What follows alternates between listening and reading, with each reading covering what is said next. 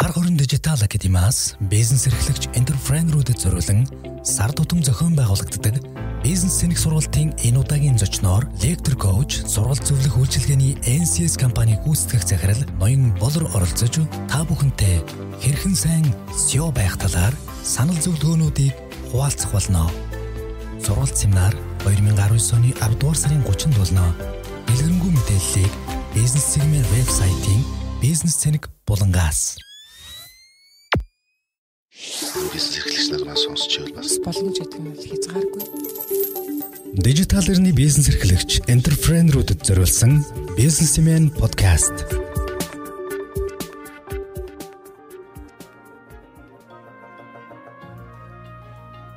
Сайн байцгаана сонсогчдоо. За та бүхэн яг одоо бизнес цэгийн подкастыг сонсох гэж байна. Аа бид өмнөх подкастаараа Ganabel Институтын захирал гандолгор олон даштуулан захирал нартай бүтээмжтэй ажиллах талаар ярилцсан бол за энэ удаад компани болгонд байдаг гүйцэтгэх захирлын тухай ярилцах гэж байна. За энэ удаагийн подкастнда бид NCS компанийн гүйцэтгэх захирал Coach Болор болон Nandin Brothers Group-ийн гүйцэтгэх захирал Дүнжин гаруй нартай ярилцах гад бэлдсэн байна. За сэдвээ түрүүнд танилцуулсан гүйцэтгэх захирал тодруулбал хэрхэн сайн гүйцэтгэх захирал болох вэ сэдвийн дор ярилцах гэж байна. За учир нь энэ сэдвийг яагаад сонгосон бэ гэхлээр хоёр шалтгаантай. За нэгдүгээр 10 дугаар сарын 30-нд бизнесийн нэг суралт сургалт лекцийн маань дараагийн лекц бол яг энэ сэдвийн дагуу явагдах гэж байгаа. За хоёр дахь шалтгаан нь юу вэ гэхлээр гүйцэтгэх захирлуудыг ажиглаад байхад ер нь бол өдөр тутмын үйл ажиллагаанд дарагдсан тийм нэг зовлонтой захирлууд ажиглагдаад байдаг. А зарим нь болохоор одоо бизнесийнхаа ажлынхаа аргыг олцсон харагдаад байдаг. Тийм учраас яг компанийн үйл ажиллагаа хөгжилд бас нэг үнэтэй хувь нэмрээ оруулах, гүйцэтгэх захирлуудыг тэднийг хөгжүүлэх ажлыг нас хөнгөвчлөх аргыг нь олоход туслах зорилгоор энэхүү подкаста хийж байгаамаа. За ингээ хоёр зочин маань манай сонсогчдодтай мэдлээд өөрсдийгөө бас товчхон танилцуулаач. За сайн байцгаана уу. Бизнес нэг подкастыг сонсож байгаа нийт сонсогчдод өнөөдрийн эндийг хүргэж сайн сайхныг шеэрё. Миний нэр болор NCS сургалт зөвлөгөөчлөгийн компани захирлаар ажилладаг. Үндэсний зөвлөгөөлжлөгээ нэртэй NCS гэж компаниг байгуулад өртөчлөлдөө явж байгаа. За миний ажлын түүх гэвэл 1983 оноос эхэлнэ. Сургуулийн албаны инженерээр төгсөөд Монголын технологи компанид үндсэндээ 20 жил ажилласан. Энэ завсар нь бол яг томилтоор бус байгууллагууд руу явах юм ажлууд байсан. А дараа нь бол 2003-аас 2008 онд Обикон борлуулалт үйлчлэгийн Newtel компани захирлаар 2009-с 12 онд Mobicom корпорацийн ерөнхий захирлаар 12-оос 16 онд Scatel группийн гүйцэтгэх захирлаар бол ажилласан. Ийм ажлын туршлагатай. Тэгэхээр зарим сонсогчид маань болор захирлыг аль юм мэддэг те сургалтанд нь удаа дараа суудсан сонсогчид байгаа л зарим нас хараахан мдээгүй сонсогчид ч байж магадгүй. Тийм учраас яг одоогийн подкастын сэдвүүдээр хамгийн их туршлага хуримтлуулсан буюу олон жил олон салбарт гүйцэтгэхтэй захирлаар ажилласан хүнийг бид энэ удаад урьсан байгаа. За хоёр дахь зочин маань бидэнд өөрийгөө товчхон танилцуулаач. За бизнес цэгийн подкастыг сонсож байгаа сонсогчдод энэ өдрийн мэнд хүргэе. Намайг бол Дүнжин гарав гэдэг. Би Nandin Brothers Group компанийн гүйцэтгэх захирлаар ажилладаг.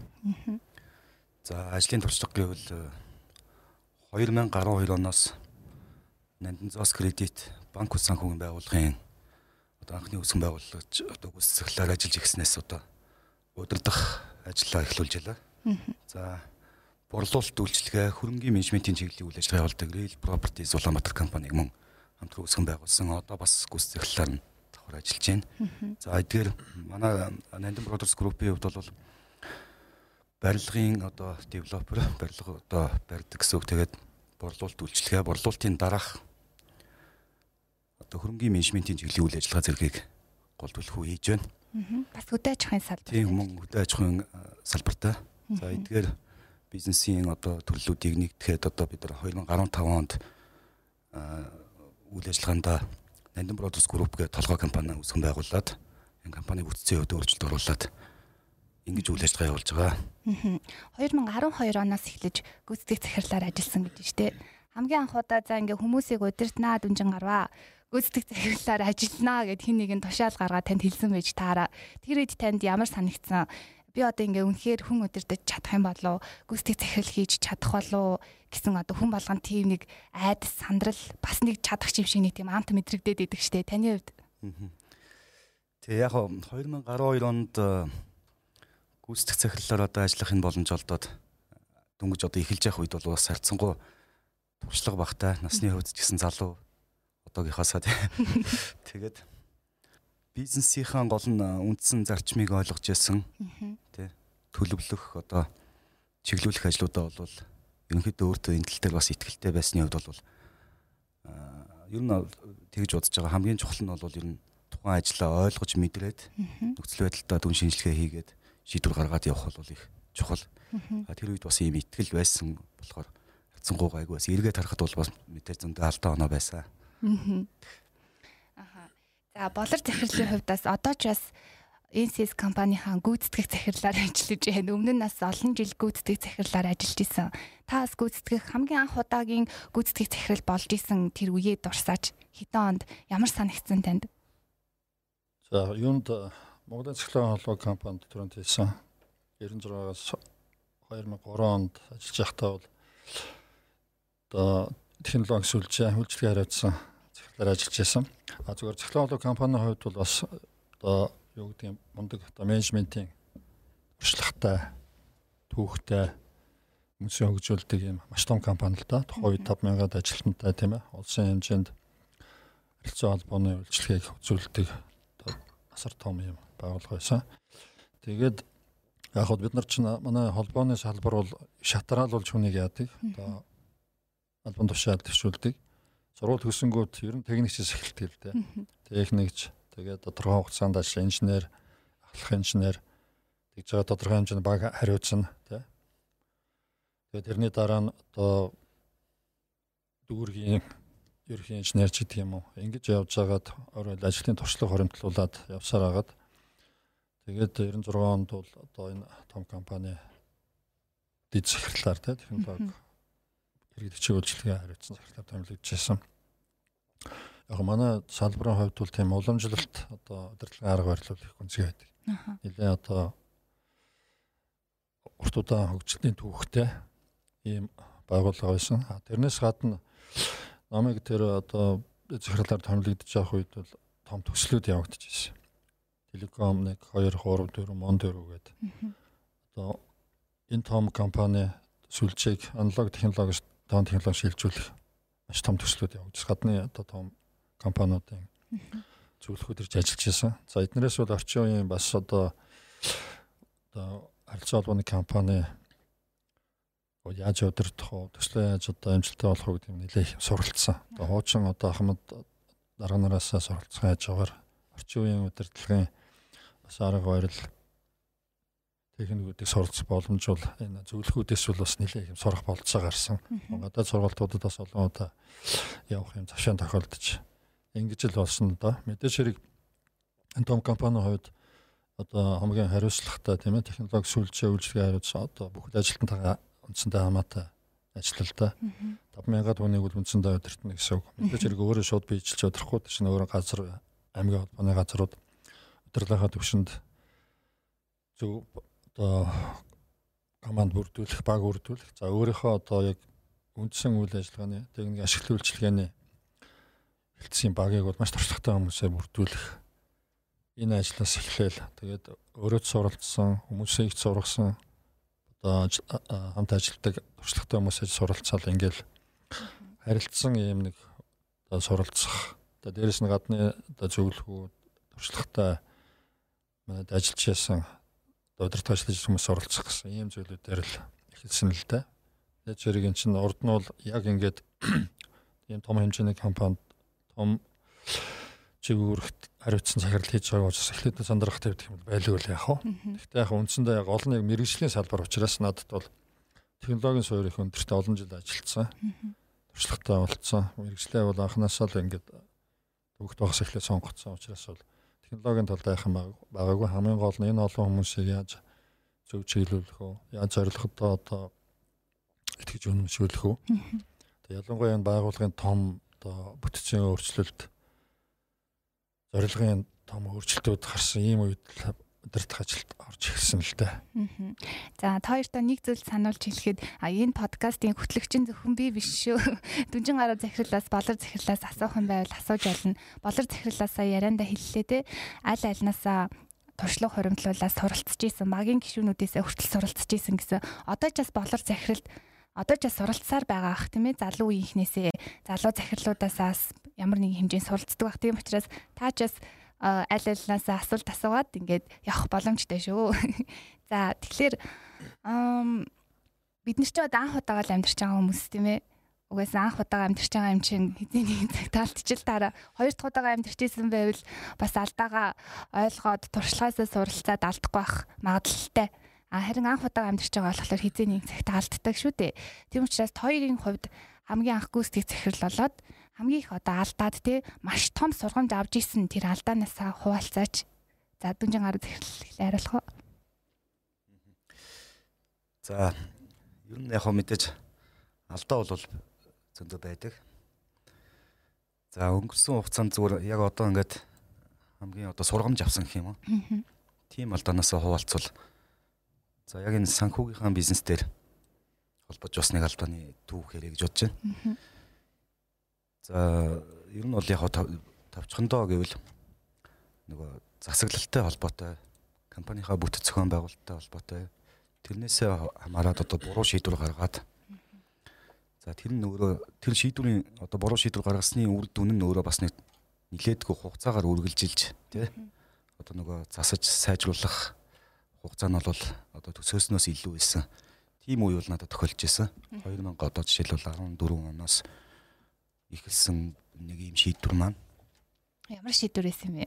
За яг нөгөө бас нэг бизнесийн үйл ажиллагаатай холбоотой болохоор бүр нарийн дэлгэрүүлж яриад яхаа гэж бодож байна. Зүгээр яг гүйц захирлын ажлын чиглэлтэйгээ холбоотойгоор бол үүсгэн байгуулагч нарт одоо компанийнхаа үүсгэн байгуулагч нартай одоо холбогдоод нэгэн шийдвэр түрээд бид нар бас ажиллаж байсан. А тухайн шийдвэр маань яг мэдээж янз бүрийн одоо хуулмал зүртсэн ч юм тийм байгаагүй л дээ. Тэгвэл компани зүгээр дотоод бүтэц үйл ажиллагааны хувьд бол эргээд харахад бид нар бол бас засахад их хугацаа зарцуулсан их одоо хүч хөрөнгө зарцуулсан ийм ажил болж бас сүлд нь сургамж болж байсан. Тэн дээрээс та тэгээ юуг ойлгов? Тэгээ тэн дээр гол ойлгосон зүйл бол гүйс захирлын өөрийн ажлын хариуцлага бол маш өндөр. Тэ. Одоо төлөөлөл удирдах зөвлөлтөөгөө эсвэл одоо компани хувь нийлүүлэгч нартай шууд гэрээ хийгээд ажилтдаг юм чигүүрхтэй. Тэгэхээр эргээд бас өөрийнхөө хариуцлагатай холбож одоо ийм шийдвэр гаргахдаа яг илүү одоо өөртөөгөө эсвэл мэрэгжлийн хүмүүстэй зөвлөлдөөд эсвэл одоо багийнхаа бас шийдвэрийг сонсоод ингэж бас шийдвэр гаргаж яах нь илүү зөв юм байна гэдэг бас нэг ийм ойлголтод бол ер нь хүрч ирсэн. Болор захирлын хувьд өчнөө шийдвэр гаргаж исэн баг тийм ээ. Тэ яг шийдвэр харьцангуйгаар бас юу гэдгийг манай төрөнтэй л манай салбарч юм бол тийм өндөр хөгжсөн салбар учраас нэг их том одоо компанид томхон ортой хор уршигтай шийдвэр гаргаж халдаж исэн юм бол харьцан гайгүй л дээ. Тийм ер нь бол бүх юмыг нямба хийх шаарддаг. Өөрөөр маш их сахилгатай салбар шүү дээ. Инженерүүд инженерийн ажил нь угаасаа тийм болгочдөг. Бүх юмыг одоо стандарт ажлын заавар журам технологийн дагуу явуулна.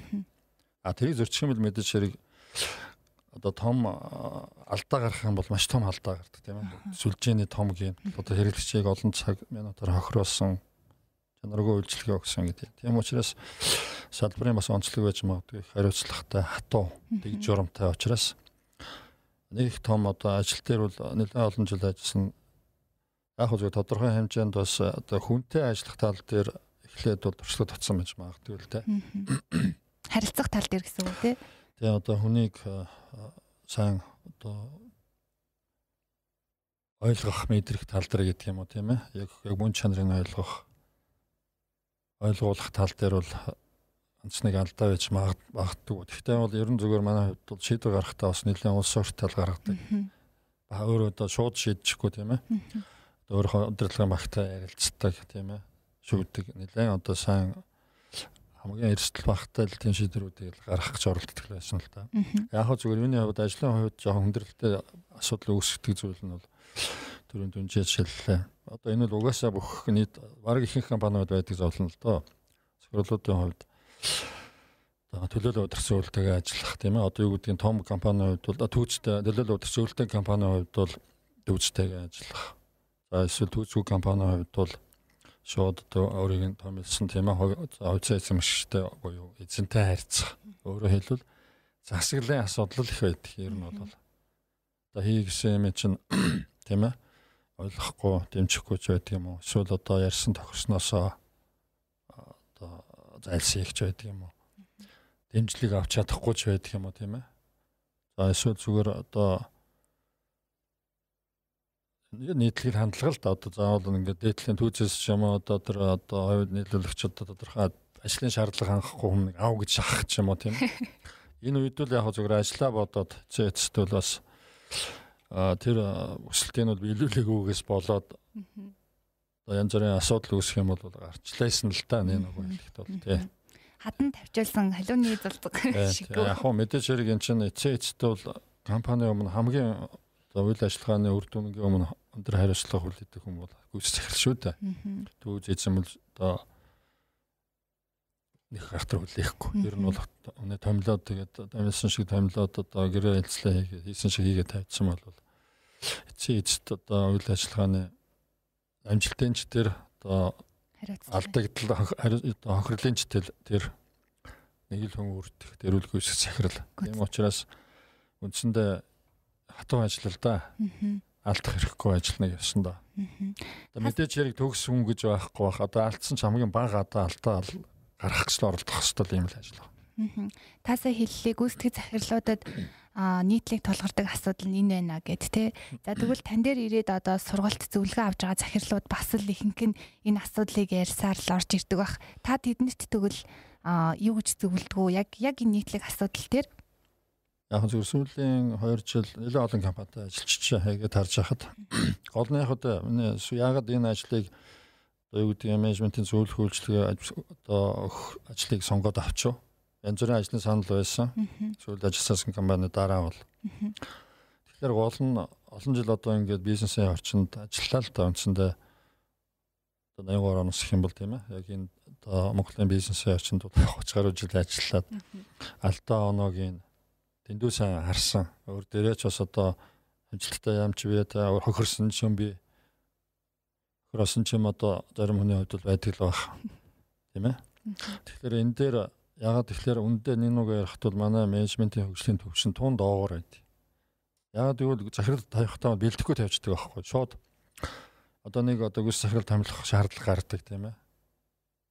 Одоо хийжсэн хүн нь солигддаг юм уу? Эсвэл ямар нэг алдаа гаргаад тийм ээ ажлаас шөлөөлөгдөх. Янз бүрийн хүн шалтгаан биш та тийм ээ тухайн ажил хийхгүй байх. Тэр үед яг хөөхөр ерөөсө дарааш нь бэлтгэгдсэн хүн байдгүй. Шууд нэг арай жоохон гайгүйг нь эсвэл өөртөө арай жоохон ойр байдаг юм ч юм уу Устдаа бас энийг тавьчихвал арай одоо баг алдах байх. Нөгөө арай илүү юм уу гэд тавьчихдаг. Энэ их буруу байдаг. Ер нь бидний хувьд бол угаасаа боловсролын тогтолцоо ч гэсэн одоо тийм бизнесийг багаас нь ингээд бизнесийн тийм суур одоо мэдлэг олох юм бол байхгүй шүү дээ. Ерөнхий боловсролын сургуульд ч байхгүй, дээд сургуульд ч байхгүй. Нөгөө анхан л онлын юм үзчихдэг. Тийм учраас огт одоо бэлтгэдэггүй хүмүүс одоо энэ том төвшний удирдах ажлыг хийхдээ бол одоо алтхаас гарах. Тэр ажлыг яаж сайн хийх гэсэн ч мэдэхгүй, дүүсэн ч мэдэхгүй. Ингээл хэцүү байдалд орж ирэлтэй. Гэхдээ харьцангуйгаар манай салбарын хувьд бол бас ингээд өнөөдөр хөгжлийн хувьд бол олон улсын төвшөнд л хөгжөөд явж байгаа технологийн хурдтай өөрчлөлт бол манайд бол маш хурдан бууж ирдэг л да. Ялангуяа өөрийн холбооны салбарын хувьд бол 4-5 жилийн дотор технологи дараачийн үе шатанд ор шинэ шатанд орчдөг. Одоо ингэ саяхан л 3G гэж 3 дугаар үеийн технологи одоо 4 дугаар үеийн технологи явж. Одоо удахгүй одоо ихэнх оронд олон оронд бол 5 дугаар үеийн технологи их нэвтэрчлээ шүү дээ. Энийг хийх хэрэгтэй. Тэгэхээр өндөр технологитой ажилтгийн хувьд одоо энийг яаж ашиглаж ашиглаж тийм ээ. Одоо том хөрөнгө оруулалтын өгөж яаж гаргах уу гэдэг бол хэцүү ажил л та тийм ээ. Сайн бүтээгдэхүүн чанартай эсвэл сайн чадвартай ажилтнууд байлдаг. Тэгэхээр энэ тал дээр одоо бид нар бол одоо нэлээд хөгжсөн салбарын хувьд бол менежмент сайн хөгжсөн. Олон улсын төвшөнд бол бид нар ажилтдаг. Үндсэндээ олон улсын стандарт технологи одоо юмнуудыг маш сайн нэвтрүүлдэг.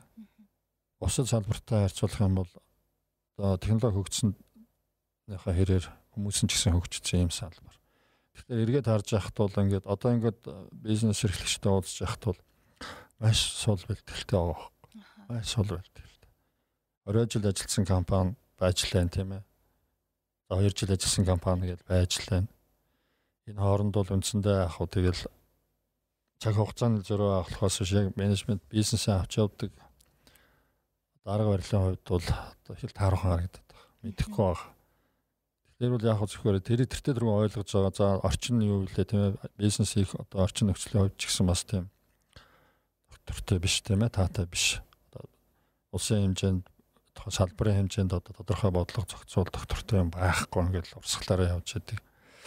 Тийм болохоор энэ одоо байдлаас болоод хүмүүсийн бизнес хийх одоо суур мэдлэг муутай. Дээрээс нь одоо бизнесийн орчны тэр хөгжлөнд арах хүн. Дээрээс нь засаглал нь мууж.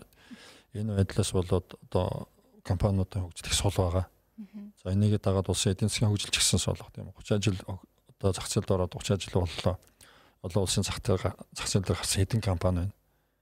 3 саятай заяа одоо хүний зах зээлийг бол зах зээл хийж тун хэцүү шүү дээ. Тэгэл нэг биенийхээ бизнесийг нэг дуурайж нэг копи пест тэгэл эцэстээ үнийн дайнд ороод бүгдээрээ хохирдог. Эцэстээ одоо тэгэл нэгдэж нийлж ажиллаж чадаагүй гэсэн болоод гадны одоо бизнесүүдэд зах зээлийн алдах юм хүртэл зөндөл гарч байна л. Ийм нөхцөлд яг вөхөр харьцангуй одоо бид нар менежментийн арга туршлагыг бол олон улсын хэмжээнд нэлээд нэвтрүүлж ирсний хувьд энэ арга туршлага энэ бизнесийн орчинд ялангуяа залуу захирлуудад бас дамжуулах юмсан гэсэн ийм бодлоор л энэ компанийг байгуулад ингээд ажиллаад явж байгаа юм л да. За тэгвэл дүнжин гаруй захирлын хувьд те сая болор багшийн болор захирлын хэлсэн шиг а одоо дээд удирдлагаас нэг тушаал ирэн те. Тэнгуүтэ доор багийнхнаа тэрэнд хүлээж авах үгүй нь мэдэгдэхгүй заримдаа хүлээж аван заримдаа хүлээж авахгүй. Заримдаа да бас танд ч бас тэр тушаал нь буруу юм шиг санагдал зөв юм шиг санагдал. Тийм тохиолдол гардаг л байх та. Энэ талаараа болтож за тэгэхээр За миний үзэж байгаа бол манай компани хувьд ч гэсэндээ яг нэрсэр бас байдаг л да. Тэгвэл харьцангуй бас одоо бид нар компанийнхаа төвшөнд бол одоо энэ засаглалын асуудлыг илүү сайжруулах одоо зорилго зорилтынхаа хүрээнд те бүгдээрээ бас энэ чиглэлээр одоо сурж хөгжиж гин. Тэр утгаараач тэр бас харьцангуй бас гайгүй юм нь бол. А зүгээр ерөнхийдөө саяны болор захирлын хилдэг жишээн дээрч тэр ингээ бодож яхад бол манай дээр бол яг гол одоо асуудал нь юу гэхээр тэр э, мэрэгжлийн одоо мэдээж хүн болгоно бол шүү дээ. Компанийн үүсгэн байгуулагч нар, хувьцаа эзэмшигч нар, за эсвэл үүсгэн байгуулагч нараас сонгогдсон одоо туудсан ч гэдэм юм. Бүгдээрээ өөр өсдийн гэсэн одоо э, хувь хүмүүс байж байгаа шүү дээ. Тэр хувь хүмүүсийн өөрсдийнх нь бас одоо ойлголт энийг яг хэр ойлгож байгаа гэдэг төвшингээс л хамаарх болов гэж бодож байна. Одоо засаглалаа үнэхээр сайжруулъя. За гүйцэтгэх захиралдаа одоо энэ эрх мэдлээ одоо төлөөлүүлээд компани удирдах одоо чиглүүлэх бүрэн боломжийг нь олгоё гэж бүгдээрээ ойлгосон тууз байх юм бол жишээ нь мэдээж тийм огт гарахгүй болоо тий. Тэгэхээр тэр тал дээр бол яг манай компаниуд харилцсангуу бид нар өөрсдийн бас энэ зорилгынхаа өрөөнд бол энэ чиглэлээр нийлээ ажлууд хийгдээд явж байгааг яваад гайгүй байдаг. Энэ бол компаниуд дээр найз нөхдийн хувьд ч гэсэн харж байхад бол иймэрхүү бас шийдвэрүүд гардаг тохиолдлууд бол Монголд угсаал зөндөө. За тэгвэл та яг ажлын хаан те ямар одоо ажлын хаяг юунаас нь таашаал авдаг уу мэдээж ажилдаа дуртай байж ижил тэрхүү илүү амжилтанд хүрээнд таны хувьд таныг энжой болгодог ажлын тань аль нэг үе шатн ч юм уу те? Тэр тэр талаасаа ярил би нөгөө 2012 оноос одоо үс цэглэлээр ажиллаж эхэлж байгаагаас хойш бол э, тэр үеэсээ л эхлээд яг уу миний э, одоо надад тохиолдсон онцлог гэх юм уу те?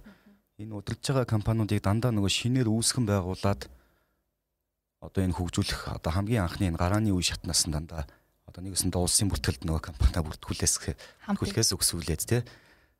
Түүнээс нөгөө үйл ажиллагаанд тогтворчсон ч юм уу эсвэл ямар нэгэн байдлаар доголдоод байгаа компанийг сайжруулахаар одоо би үс захирлаар ажиллаж ирсэнгүү дандаа нөгөө шинээр үүсгэн байгуулж шинэ одоо прожектуудыг хэрэгжүүлж Тэгээд одоо хөгжүүлэхийн шатн дээр нь дандаа одоо ч гэсэн ингээ ажиллаад явж байна. Тэгэхээр энэ бол өөрөө миний хувьд бол бас эндээс би энэ одоо ажилдаа дуртай.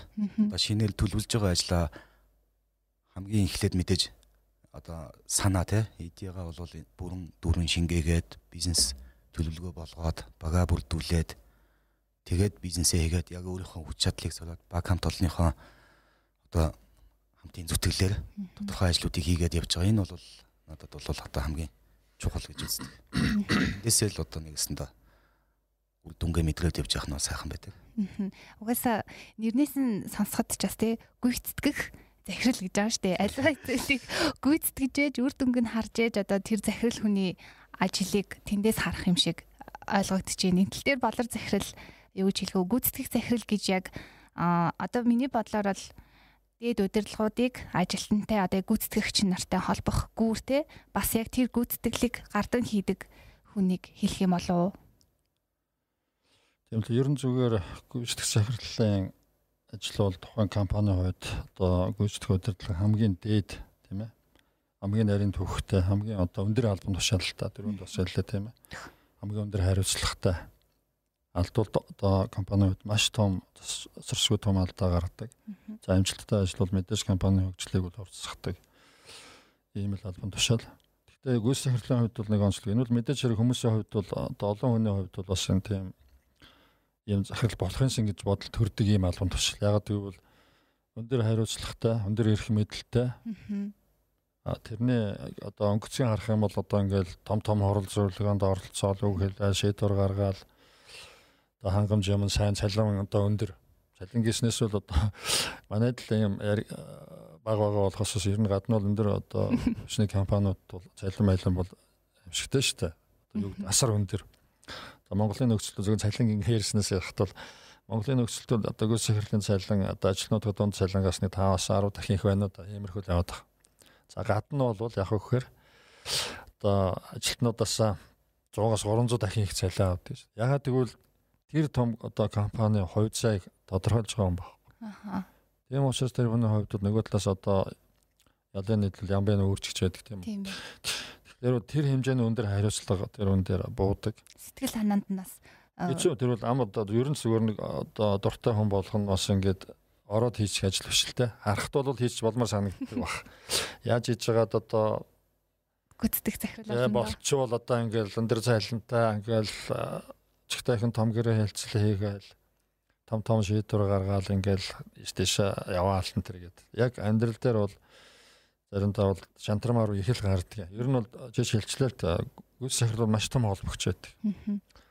Одоо юу гэдгийг компани үүсгэн байгуулагч одоо хувьцаа эзэмшигч төлөөлөл удирдах зөвлөлттэй бол тийм ээ зөвлөл.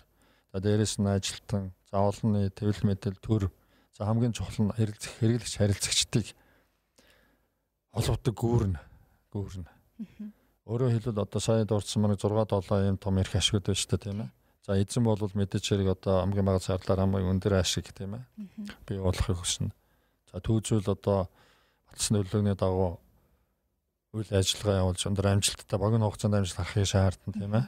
За ажилтан бол мэдээж хэрэг одоо аль болох өндөр цалин урамшлаа авах тийм ээ. Өөрөө сайхан тийм одоо аж аргалтай авахыг хүснэ. За хэрэглэгч харилцагчийн зүгээс бол мэдээж хамгийн чанартай бүтээгдэхүүн үйлчлэгээ авах тэр нь хямдхан байх хямдхан байх гэдэг.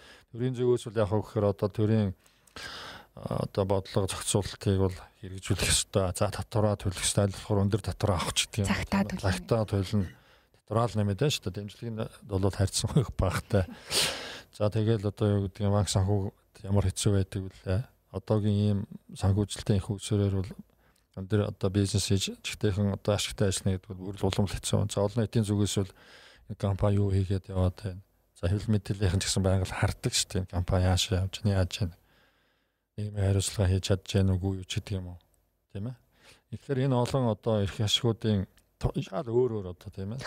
Эрх ашигуудын дунд нь ээж идэг. Энд одоо олон одоо олон эрх ашигуудын дундаас одоо хамгийн оновчтой шийдвэр одоо шийдэл гаргадаг ийм л үнштэй зохицуулдаг алтан дундж нь олж чадах хэвээр. Аль нэг талдаа бариад ажиллах юм бол талдаа хараад эхэлдэг. Хэцүү ажил ер нь бол нэг тийм үсэд байх ч ажил бол бас шим шиг байгаа ер нь бол тийм ээ. Хийж үзчихэл юм юм бол үзэн штэ. Тэгэж ярил одоо олон өөрийн одоо хувь хүний бас тийм ээ ирэх ашгаа бол тийм ээ бас одоо золиослох хэрэг гардаг тийм ээ. Мэдээж хэрэг өөрөө бол одоо бусдыг дагуулах, итгэж үнэмшүүлэх нөлөө бүх байх хэрэгтэй тийм ээ. Өөрийн л одоо зорилго, ёс зүй, хариуцлага, ур чадвар, туршлага харилцаагаар. За бусдад бас ажлыг ингээд даалгach чаддаг тийм ээ. Одоо эрх мэдлийн хууль гэж нөлөөл байдаг тийм ээ. Тэгээд ийм байх хэрэгтэй. За мэдрэмж тодорхой хэмжээний бас тодор зүүн бэлэгч юм хэрэгтэй болдог. Бүх юм одоо ингээд онлайн дагуу явахгүй шүү дээ. Амьдрал бол байна тийм ээ. Тодорхой хэмжээнд бас өөрийн одоо зүүн бэлэг дээр тэрийг бас сонсох үеч гарна тийм ээ. За өөрөө одоо мэдээч хэрэг компани нүүр царай болж явдаг хүн. За зөвхөн нүүр одоо мэдээч хэрэг компани хамгийн том нүүр царай одоо Facebook бол гүйс сахирал. Тэр олон нийтэд яаж харилцаж байна те. Тэр хүн яаж бие авч явж байна, яаж компани удирж, яаж салбартаа одоо нэр нөлөө өгөх юм одоо гараад явах бүр одоо ингээд олон нийтийн дунд ямар шүү нэр нөлөөтэй байна энэ төр гэдэг. Яг үндсэндээ одоо компани үйл ажиллагааны хувьд бол гаднаас харах маш том тийм нүүр царай л да алдаа хийж болохгүй. Одоо ямар ч сэтгэлийн хөдөлгөөнөөр одоо юу гэдгийг хүн л юм чинь бас одоо гомд нуурлан бохинд янз бүрийн юм гарна шүү дээ. Энэ үед бол эмоцороо сэтгэл одоо шийдвэр ямар ч болцоогүй. Маш их төвчээр ой хүний одоо тийм одоо төсвөр хатуужлыг шалгасан л ажил шүү дээ. Олон цагаар ажил ачаал даах хэвээр наацах нь За мэдээж хэрэг энэ чинь ингээд өөрөө чинь өөр өөрчмөл компаниг бол шууд үнэлнэ. Ер нь бол компаниас бүх хүнээр л компаниг яадаг л да. Би хүмүүстэй дандаа хэлдэг ажилтнууд та. За та нар дахиад нэг авахтай болчихсон шүү те. Тэр хүний тэр ихийн ачаар тэр компани тэр ажилтаа ингээд та нар ямар нэг одоо юу гэдэг олон нийтийн тоонд тийм ээ. За компаниасаа гараад хийх компани нэрийг бол та нар л авч явж байгаа. Алдаа хийх юм бол компани чинь нэр гарна. Тэр компани нэр сайн муугаас хамаарат бизнесийн одоо нэр хүнд тийм ээ үр дүндүүлэх нөлөөлдөг. За тэр дундаа мэдээж хэрэг хамгийн том нөлөөтэй нь шаа том алдаа хийх. Буруу одоо үйл ажиллагаа хийх тийм ээ. Бажилтан одоо юу гэдэг юм олон нийт тийм зөксгүй юм гаргах юм бол шууд байгууллагыг унгах юм аюултай л ийм л хариуцлагатай л ажиллал та. Энэ тал дээр дүнжин гаруй захирал одоо яг таны ажлыг тодорхойллоо штэ сая. Та хэр санал нийлж байна? Таны ажил яг ийм ажил мөн үү? Энэ дээр бол 100% санал нийлж байна. Ер нь бол гүйц захирал үнний хувьд бол одоо маш олон төсөөлөөгүй, төлөвлөөгүй тийм зүйлс үстэй бас нүүр тулах тий. Зарим үед бол одоо тийм золиос гаргах олон төрлийн одоо хамгийн гол нь тийм төсөөлшгүй зүйлс үстэй бас хаяа ятгуулах үе зөндөөл байгаа. Тэгээ энэ болгон дээр бас тухайн үед нь саний болог захирлын хэлсэн шиг одоо тийм эмоцороо шийдвэр гаргахгүй эмоцог бас удирдах тий. За харилцагч үйлчлүүлэгч жишээлбэл зүгээр хамгийн наад захын жишээхэд гомдол саналын асуудал барайл одоо дорогтой нь уулзсан захиралтай нь уулзна гэл ингээл явдаг шүү дээ манай. Ороод ирдэг. Тий. За энэ тохиолдолд бол тэгэл хүн болгон янз бүрийн л одоо характертай зан ажтай эсвэл тухайн үеийн нөхцөл байдлаас хамаарат нөгөө эмоц нь янз бүр байдалтайгаар орж ирэхэд тэр хүмүүстэй хэрхэн харилцах уу гэл. Тэгээ захирлын ажил бол бас зүгээр нэг компаниг харахад бол одоо удирдаа чиглүүлээ зохион байгуулаад бизнесийн үр дүнд хүрэх гээд ингээд явж байгаа юм шиг боловч цаагаараа бол ийм детальны юм юм жижиг жижиг ийм ажлууд бол бас өдөртөнд их тохиолддог. Тэр одоо яг жижиг жижиг те өдөр тутмын ажлуудаа та яаж зохицуулж ийн тэр том шийдвэр гаргахын хажуугаар тэгээд бизнесийнхаа тэр хөгжлийг том зургаар нь харахын хажуугаар тэр жижиг жижиг өдөр тутмын ажлыг яаж зохицуулж байна вэ? За ер нь яг зүгээр ялангуяа энэ харилцааны тал дээр гэх юм уу? Одоо харилцагчийн үйлчлэгээ тал дээр тийм. Үйлчлүүлэгч, худалдан авагч гэдэг юм уу?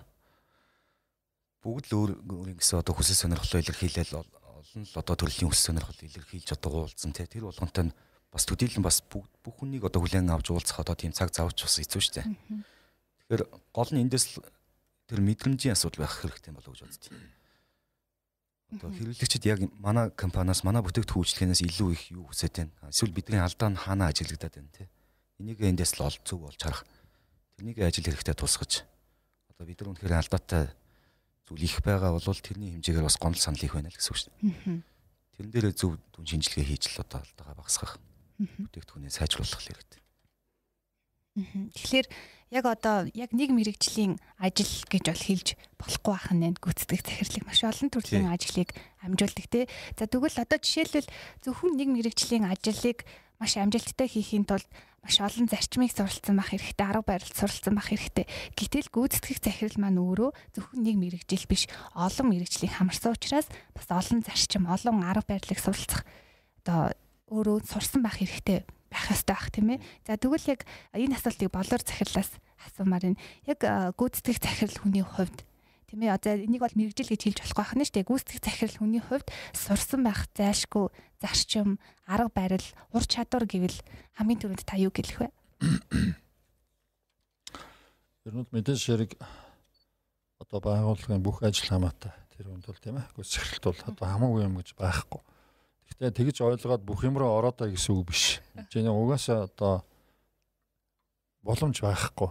Тэр олон одоо компани томрох тусам бүх юм руу одоо ингээл өөрөө оролцоол яваад байх юм бол үндсэн ажил чинь хийгдэхгүй л дээ. Тэгэхээр бол энд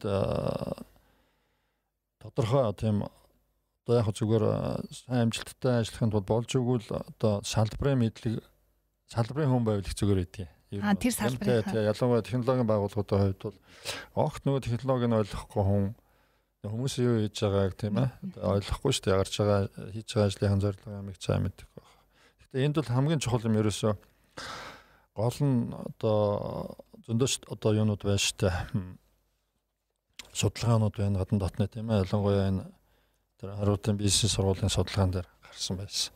Тэр бол маш зөв судалгаа байлаа. За яг миний хувьд бол зөвхөн базаад хэлэх юм бол за ер нь манлайллын болон менежментийн ур чадваруудыг аль альны л одоо эзэмших хэрэгтэй. Аль альны. Манлайл гэх юм бол гол нь ерөөсө харилцааны чадвар шүү дээ тийм ээ. Дор хajил нэг өөрийгөө таньдсан тийм өөрийгөө хяндаг түрүүнд хэлээд одоо эмоцороо шийдвэр гаргадаг, бусдыг ойлгодог, өөрийгөө сэтэлжүүлдэг. Одоо нийгмийн харилцааны одоо чадварууд хэлжээс манлал тийм үү. Ерөн зүгээр амжилттай өдөртөгчдийн одоо амжилтын шалтгааныг судлаад үзэхдээ ердөө ойрсон өндөр одоо манлайлалын чадвартай, харилцааны чадвартай өдөртөгч нарын компаниуд маш өндөр түвшинд төгжсөн байгаа. Одоо олон улсын судалгааны л бол та амжилттай.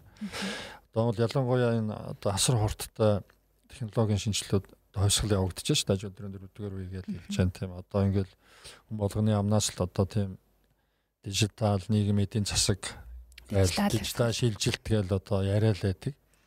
Тэгвэл цаана одоо яг жоохон яаж бэлдэж энд орох уу?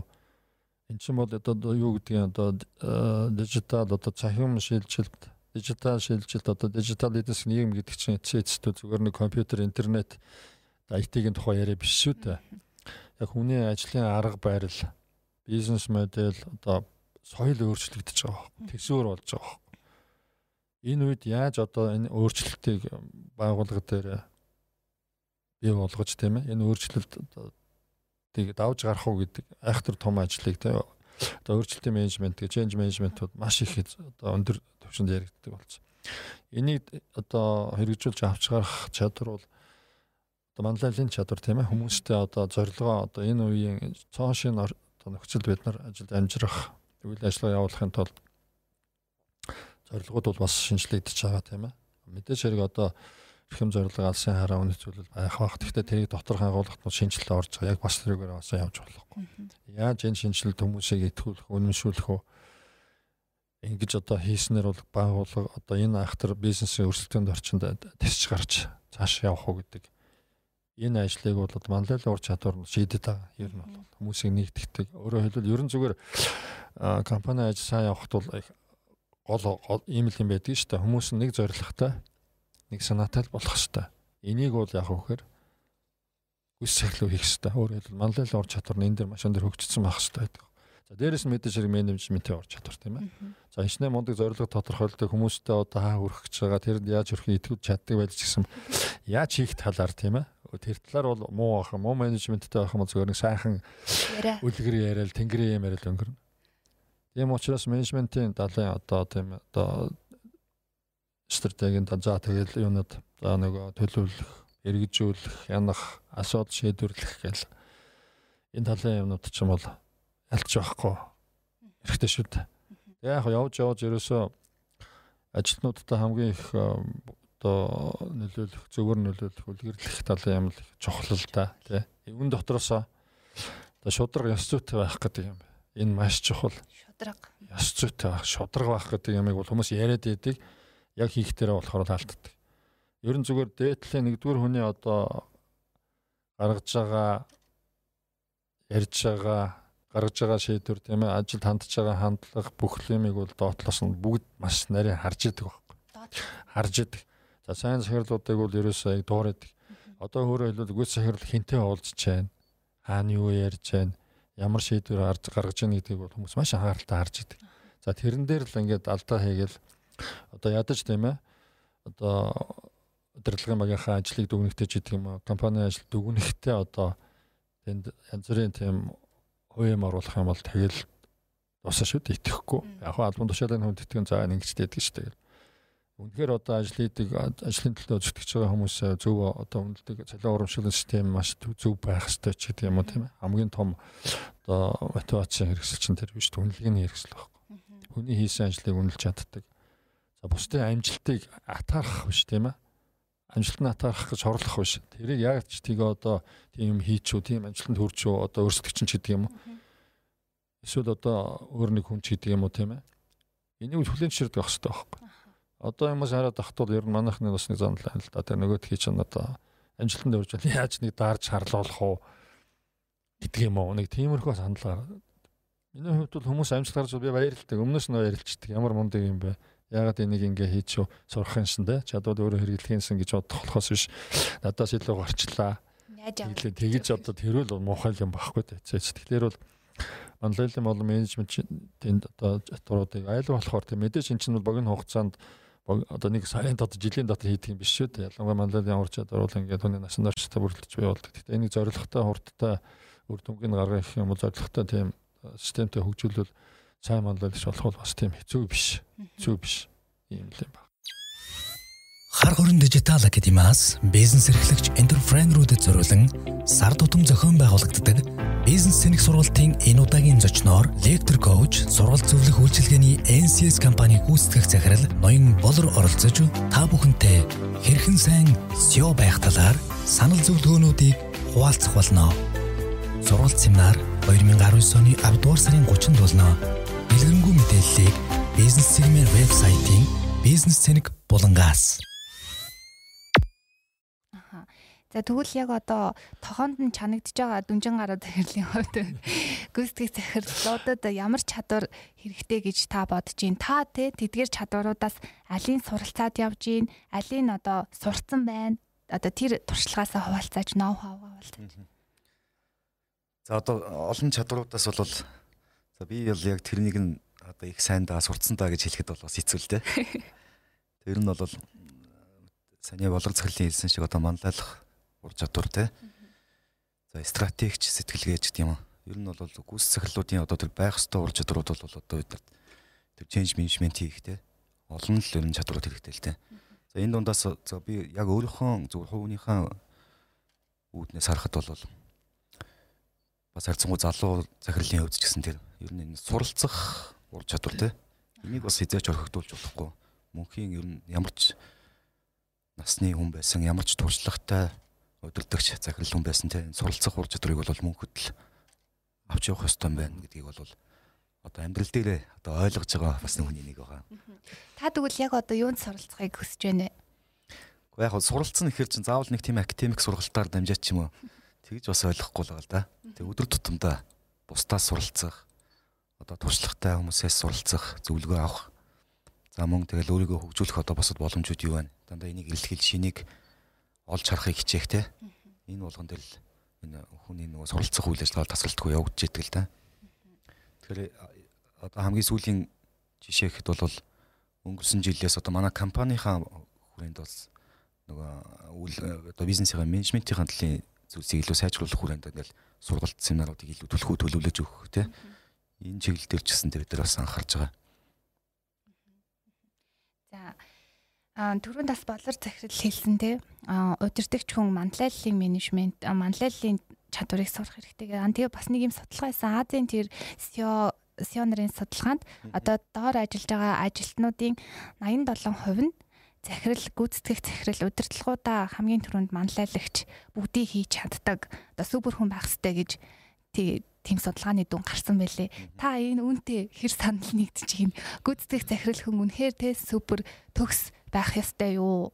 А бас хүн лимчэн алтан штэ тий. Дөрөв нас болор захирал хэрсэн хэлсэн. Хүн лимчэн уурлна, гомд нь баярлна, эмоцоо гаргах үе гарна штэ. Тэгэхээр энэ л нөгөө манлайллын ур чадвар маань л зэнд оршоод байгаа юм л та тий. Мэдээж ажлагчдын хувьд бол компани одоо захирлыгаа л мэдээж одоо даган дуурайх, үлгэр дуурайлал авах одоо сайн талуудыг нь бас олж харж тэрнийг одоо өөртөө бас хэрэгжүүлэх тэрүүгээрээ ч гэсэн өөрийгөө хөгжүүлэх одоо ролинг модель нь бол захирал нь л байна шүү дээ. Тэгэхээр түрүүн ярилцлагын ихэнд ч гэсэн болгоц хэлжээс бас алдах хэрэггүй тий. Илүү нөгөө хариуцлах ч гэсэн энэ дээр бас оршиж байгаа. Ямар ч үед одоо тэр эмоцийг бас зөв өдөртөх хэвээр. Тэр ер нь бол тэр судалгааны дүнтэй бол би санал нийлж байна тий. Мэдээж ажлагчдын хувьд бол одоо супермен шиг л байх одоо үүрэгтэй л дээ бид нар тийм. Ямар хэцүү юм бэ? Тэр нөгөө нэг 87% үлдсэн 13% нь миний бодлоор шинэ үеийнхэн гэж би бодоод байгаа ч шиг. Шинэ үеийнхэн маань шал өөр сэтгэлгээтэй, шал өөр хүмүүс байгаа. Тоо ирчээс ажиглаж ажиллаж байгаа ах тийм ээ. Тэр тусмаа дүнжин гараа захирлын хувьд барилгын салбарт ажилдаг. Одоо барилгын салбарт ч маш олон хүмүүс орж гардаг хүний нөөцөн докторгүй байдаг гэх мэт асуудал зөндөөдөг штэ. Тэрнэр өрн шинэ үеийнхний хандлагыг та нэг товчхон хилээж магадгүй үлдсэн 13% шинэ үеийнхэн байж болох юм те байж магадгүй тийм. Яг хоо барилгын салбар бол бас юм хүний нөөцийн хувьд бас докторгүйгээ сая та хэллээ дээ. Бас нэг тийм салбаруудын ялтч хүнийг мөн л дээ. Тэр саяны тэр жишээн дээр яригддаг 13% бол тэгтээ тэр шинэ үеийнхэн байх магадлалтай. А ер нь тэгтээ шинэ үеийнхнийг бол би бас их ойлгох гэж бас өөрөө хичээж байгаа. Одоо бол манай компани хувьд ч гэсэн тэр ингээд ороод эхэлсэн л байна л да тий. Тэгэхээр яг мэдээж залуучуудаас бас сурах юмнууд ч бас их байдаг. Гэхдээ шинэ үеийнхний бидний үеийнхэн одоо за би бол одоо баг дундад үеийнхэнтэй ч орох гэдэг шиг байна л да тий. Бидний дээд үеийнхэн гэж бас байгаа. Энэ үе үеийнхний мэдээж өөр өөрсдийн онцлог одоо тухайн нийгмийнхэн ч гэдэм сэтгэл зүйн онцлогуд их нөлөөлж байгаа. Манай одоо энэ түнэн гарч байгаа ажлын байран дээр бэлтгэдэг дөнгөж орж иж байгаа залуучуудын хувьд бол давуу суллаасаа илүү бас давуу талууд бас ажиглагдаж байгаа тий өөртөө ихтэй байх тий гэдэг ч юм уу тийм одоо өөрийгөө дайчилж бас чаддаг байх яг зорьсон зүйлсдэрээ тийм ийм давуу талууд бас ажиглагдчихал та. Аа болор захирлын хувьд одоо түрүүн тас та хэлсэн үргэлж бусдаас суралцах тий тэр маань залуу үеийнхнээсээ суралцах тохиолдол надад гарсан гэд хэлжсэн. За тэгвэл таны хувьд залуу үеийнхнээсээ одоо залуу үеийнхний давуу талыг та юу гэж харж байна? Одоо бас энэ гүйцэтгэх захиралд 20 эдтэй залуучууд бас томилогдох болсон тий.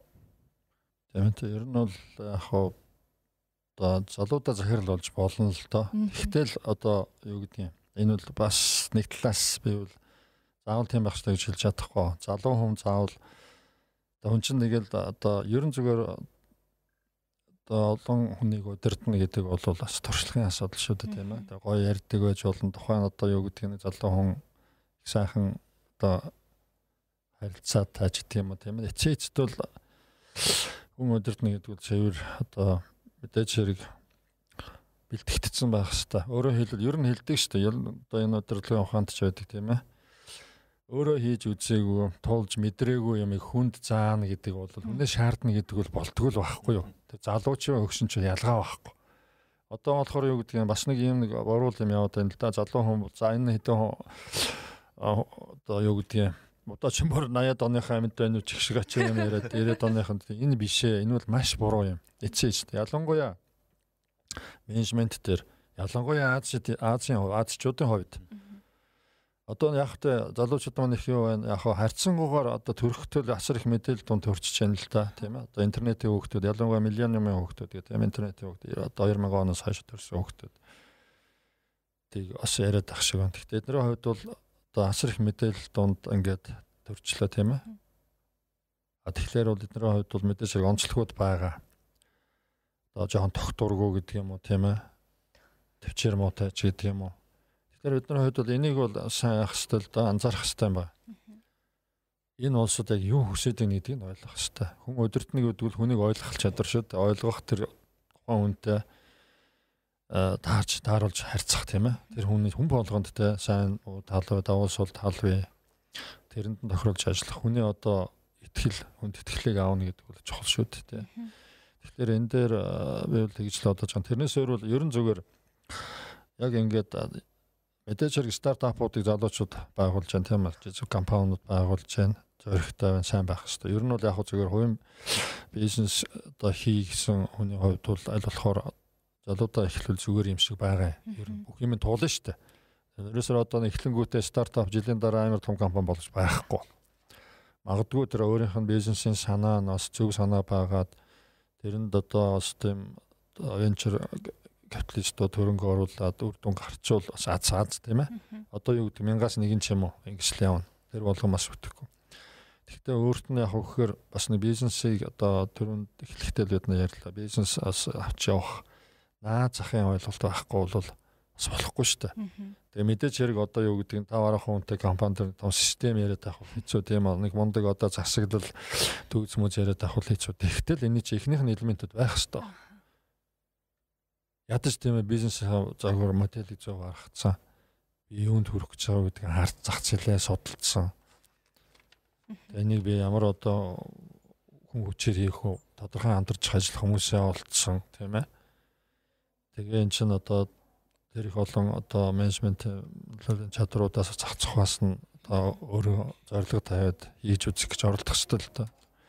Залуу хүний хувьд бол их л хийтэл байна гэсэн. Ер нь бол яг одоо бас нэг тийм юу гараад байгаа шиг нь одоо компаниудын гэрүүлийн компаниудын хувьд ялангуяа нэгдүгээр үеийн хүмүүс маань бол одоо насан ч явжлаа угаасаа бензин дуусчлаа тийм ээ. Одоо туршлагач байхгүй яг өмнөх үеийнхаа л одоо нийгмийн одоо удирдлагын арга барилаар яваад байгаа. Ер нь бол хэцүү мэдээж орчин үеийн одоо энэ айхтар одоо даяаршлын 3 4 дугаар үеийн одоо энэ ажил дөрөв 4 дугаар хэсэг дижитал шилжилтийн үед бол тэд нар маань хөрхөөд тэгээд хэцүү шттэ.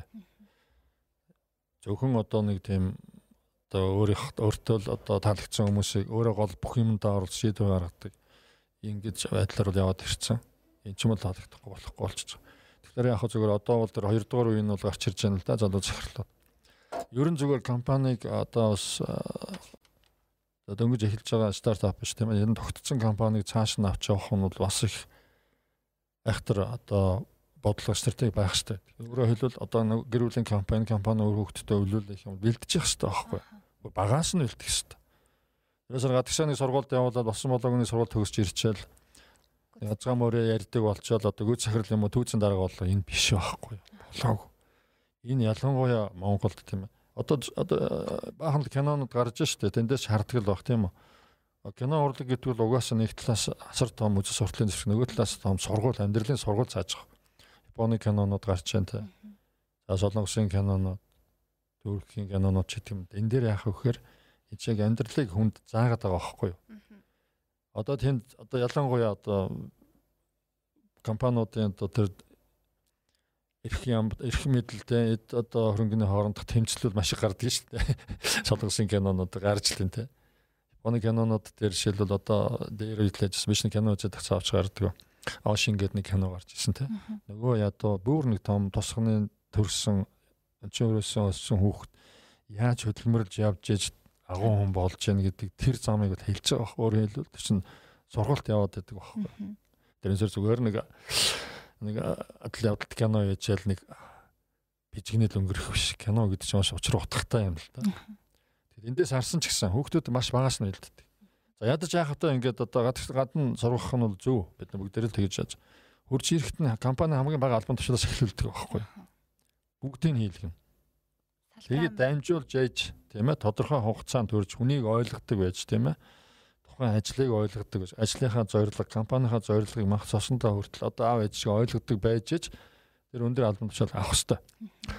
Тэгэхгүй одоо юу гэдэг нь шууд л ингээл би энтэйг барьцаал одоо тэр хөвгт гişэн бол тэрний хөвгтүүцэн дараа болчих гээд хин байдлаар бол явахгүй шүү дээ. Тэр хүн чинь бол ядаж Монголынхоо одоо орчноос тасардсан газар ингээл тэр хөгжилтэй газар ингээд тансгэлж байгаа тэр чинь нөхдүүдүүл одоо энэ орчинд энэ монгол хүмүүсийг доктортой ажиллуулна, ойлгох нь компани хөгжүүлнэ гэвэл бас л нэг л дутуултаа. Наац юм бэлдэх хэрэгтэй байхгүй юу? Эртнээс бэлддэг юм зөндөл юмнууд бид нар бас энэ сургалтын үеэр ч гэсэн лекцийн үеэр ч гэсэн бол яригдах байх тийм ээ. Тэрнээсээр зүгээр ингээд нэг дуртай хүн нэг хийгээд юм ч учраас ер нь нэг гэрблийн компаниуд бол тэгэл одоо 3 дугаар үедээ хүрдэг компаниуд их зөвхөн штэ. Ер нь бол нэг дөрөөс эхлэл болорч эхэлдэг. Доктортой нэгэнт бий болгоцсон тэр бизнесийн одоо амжилттай бол өргөжлүүдэд аавны хонд авч явна гэдэг бол маш хариуцлагатай шийдвэр гаргах хэрэгтэй ийм л юм байгаад байгаа юм л та. За дөнжин гаруй захирлын үед болор захирлаас асуух зүйл байна танд.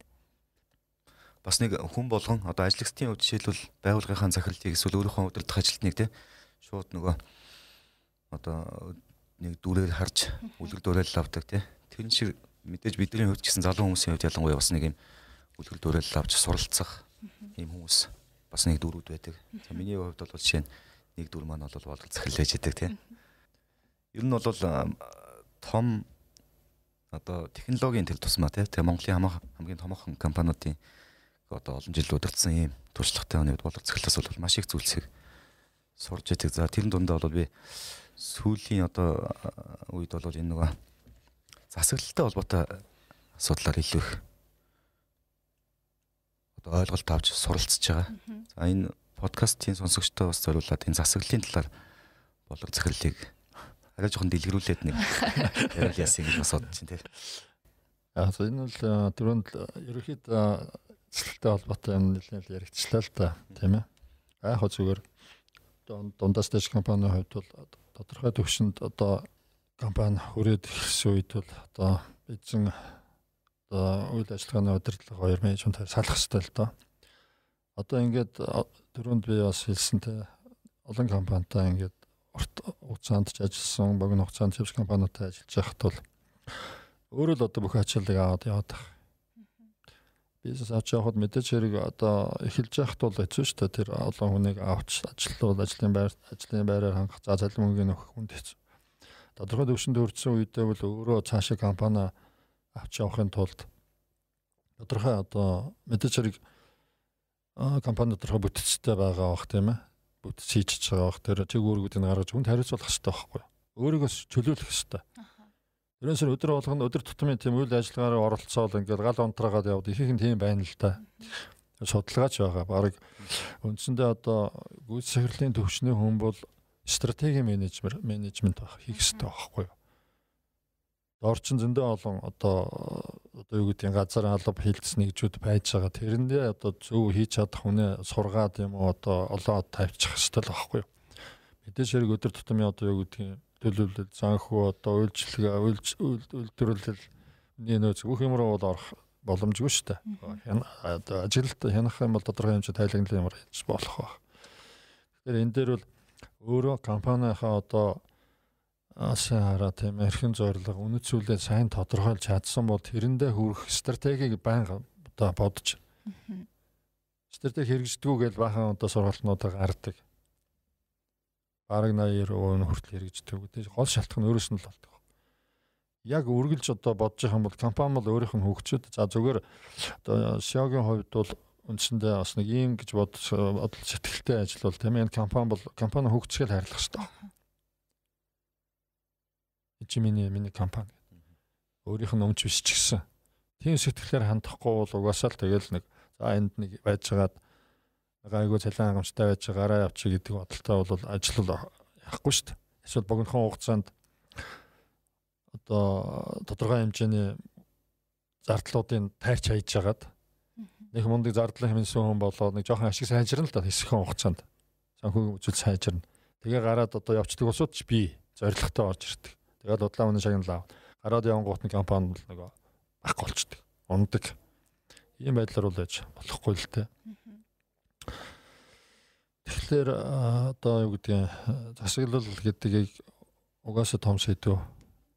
Одоо боломжийн хэмжээнд одоо төвөз байгуулах хэмжээнд хүрсэн компаниудын хувьд ч юм уу заавал төвчөндөө бишэлтэй тийм ээ. Одоо одоо хүний илүүлэгч одоо цай эзэмшигчдийн өөрсдөө шууд шавгаа томилчдаг юм юуч би эсвэл гэрүүлийн одоо зөвлөл гэдэг ч юм уу байдаг.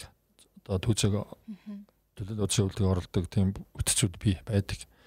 Тэгэхээр энд гол нь одоо яг үхэр үз хэрэлтгээ маш зөв харилцаатай болох хэрэгтэй байх зөв харилцаатай хэрэгтэй тийм ээ. Одоо сайн засаглалын нөгөө зарчмууд хэрэглэх хэрэгтэй. Зөв тайлгндаг байх хэрэгтэй тийм ээ. Ил тод байх хэвээр шудрага байх хэвээр өөрийг хариуцлах юмнууд гэсэн. Ингээ компаниудыг хараад тахтвал дээшээгээ одоо болохгүй юм гал болохоор хөрөхгүй л дунд нь яаж штэ тийм ээ. Одоо энэ юун дээр лекцэн дээр ч яригдана л та одоо тэр өөрөгдлийн хууль хууль гэдэг.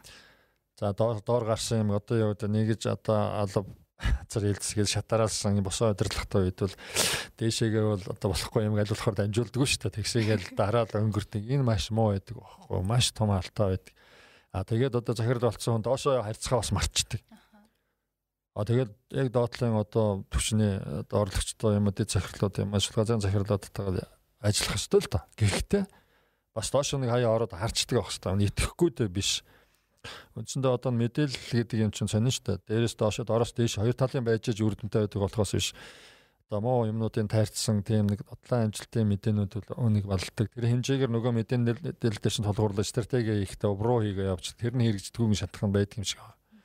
Тийм учраас одоо аль болохоор болж өгвөл ингээд нэг өрөөндөө суугаад хэлгүй гараа явах хэрэгтэй байхгүй тийм одоо үйлчлэгийнхээ салбаруудын үйлдвэрлэлээр ороо харждаг бас нэг ганц нэг ажилтнаасаа тий ажил нь юу болж байна болж байна бич байна асуудал юу байна гэд бас нэг өөрөө биеэрээ асуучдаг одоо өөрийнхөө томилсон хүмүүс итгэхгүй дээ биш. Магадгүй дээр хооронд мэдээллийн нэг тийм юунууд байж зөрөөнүүд байж алдаа гарч магадгүй. Тийм учраас ер нь одоо бодиттой тийм байдлыг олж харах хэрэгтэй байхгүй юу? Тэрнээсээ засагдсан одоо хайлан гоё юмнуудыг сонссоо тэрнтэй одоо хөтлөгдөөд уянга хайллаар юм хийгээд явж байгаа хүмүүс байж л байдаг. Болохгүй. Хамгийн хатсан хэцүү юм гэсэн өөрөө мэдчих хэвээр сонсож явах хэвээр. Ингээд ийм системүүд байгаа юм л да. Ер нь тийм тайлагналын тийм ээ хариуцлагын бил тод байх. Эднэрийг одоо хийх. Тэгээ мэдээж хэрэг одоо гэрээний дагуу одоо ажиллах хэвээр. Ер нь яг зүгээр миний одоо ажлын арга барилын хувьд бол хүмүүсийг зорилгоор удирдах ийм арга барилаар явдаг. Зорилгоор удирдах. Мэдээж хэрэг альж компанид ажилласан ихлэ хамгийн түрүүнд миний шаарддаг юм бол байгууллагын эрхэм зорилго алсын хараа үнэт зүйл нь юу юм бэ? Энийг хүмүүс нь мэдэж гин үү? Энийг хэрэгжүүлэх тодорхойлсон. Энэ стратеги нь яаж гарсан? Стратеги хэрэгжүүлэх нь бүтэж одоо зохион байгуулалт нь ямар байгаа юм гэлгээл эхлэн штэ. Тэгээд одоо өнөөдрийн хүртэл одоо бүх одоо үзүүлэлт нь ямар байгаа гэл ингээл зорилго бол хамгийн чухал байдаг. Ер нь Энд чинь бол улсын хэмжээнд ч байх хэвээр. Компани хэмжээнд хой хүндж байх хэвээр. Байгууллагын зорилгыг тодорхойлж чадаагүй, тэрийг өөрөө мэдэхгүй 5 жилийн дараа байгууллага чинь яг ямар болцсон байх гэдгийг одоо өөрөө нүдэндээ харж эхлээд одоо тархиндаа тэрийг одоо хийж харж чадахгүй бол явахгүй шүү. Тэрийг яг хэмжээгээр тэр хэмжээгээр бүх ажлын байран дээр бүх шатны хүмүүс нь тэр зорилгыг ойлгоцсон баг шүү. Одоо олон компанид харж зөвхөн Монгол биш юм байл л судалгаанууд байгаа ажил хийж байгаа ажлын зорилгоо ойлгохгүй байхгүй. За нэг цагтаа ярина нэг уртах хийх хэрэгтэй маань Европч хийж л яваад байдаг. Цалин авахын төлөө биш биш байхгүй. Тэрийг өөр одоо компанийн үндсэн зорилготой ойлгуулж ойлгуулах өөрийнх нь хийж байгаа ажлын ийм өгөөж тийм ээ. Тэний хийж байгаа одоо үйлчлэгээний ажил гэдэг юм уу, үйлдвэрлэлийн ажил цаанаа ингээд хүмүүс төрөөд ингэж одоо хүний үн цэнийг нэмэгдүүлдэг, өөрийн үн цэнийг, компанийн үн цэнийг нэмэгдүүлдэг гэд том зургаар нь харахгүй л хүмүүс жижигхэн зургийг хараад тэгээд жижигхэн байдалтай байж гал дуусчдаг. Ийм л юм байдаг юм байлаа. Тэгэхээр засаглал гэдэг нь бол товчхондоо юм бас маш том сэдв учраас засаглал том сэдв. Засаглал хамгийн гол нь яг тийм хүмүүсийн хооронд зөв харилцал байгаа юм л да. Одоо эзэн одоо түүцтэй үл түүцтэй тийм одоо гүйс удирдлага хоорондох зөв шудраг харилцаа Өөрөөр хэлбэл байгууллагыг одоо зөв удирдах янах тэр тогтолцоол гэсэн үг л дээ. Энэ бол арга хэрэгслөөсөө харилцаа байдаг. Тэр сая таны ярианаас бас гүйцэтгэх захирлын нэг үзүүр нь бол удирдах албан тушаалтан эзэнтэйгээ харьцах. За нөгөө үзүүр нь бол тасаа хэллээ шүү дээ. Доодох албан тушаалтнуудтайгаа уулзаад ярилцаад өрөөндөө суулгүй гараад үзээ гэд. За тэнгууд доод албан тушаалтнуудтайгаа ярилцах, харилцах, ажиллаа хийлгүүлэх бол тодорхой хэмжээний ямар нэгэн удирдлагын арга барил те удирдлагын менежментийг тэр хүн эзэмших ёстой байх. Та нэг удирдлагын гүйцэтгэх захирал хүний удирдлагын арга барилын талаар нэг товчон хэлээд. Яг түрүүнд хэлжлээ та гол нь бол хүмүүстэй л одоо зорилгоо сайн ойлгуулах хэрэгтэй. Байгууллагын зорилгоо маш сайн мэдрэл. Энэ дээр л бид нар нэлээд цаг гаргадаг. Боловсруулахт нь ч гэсэн одоо аль болохоор өргөн хүрээтэй ажилтнуудын дуу хоолойг хүртэл сонсч яаж бид нар одоо байгууллагын эрхэм зорилгын алсын хараа үнэчүүл гаргадаг. Энийг маш зөв одоо аргачлалаар зөв гаргачаад хүмүүстэй зөв ойлгуулчих юм бол тэр тутмын үйл ажилчин стратеги чинь энэ рүүгээ л чиглээд яваад ах хэрэгтэй байхгүй. Тэрнээсээр ингээл тэрийгэ бичиж нэг гоё юм цаасандаа гаргачаал ширэнтэй хийчихэл аяа нэг хараад ч юм уу ингэх юм бол энэ биш л те болдгоо. Тэгэхээр бол түрүүнд хэллээ тийм ээ зорилгоо ойлгоцсон хүн ер нь зорилготой хүн бол хүчтэй л байдаг. Зөв хандлагатай байдаг, эрч хүчтэй урамтай байдаг л байхгүй. Тийм байдаг. Аа тэгээ нөгөө талаас болохоор одоо ажилтнуудтайгаа харилцах харилцааны тухай ярьж байна л да. Мэдээж хэрэг ингээд явахтаа зөөн хүнтэй байхад одоо юу гэдгийг 100 хүртэл хүнтэй байхад бол хүмүүсийнхаа бүгдийн нэрийг мэднэ, хэн юу хийдэг вэ, зан авирыг мэднэ.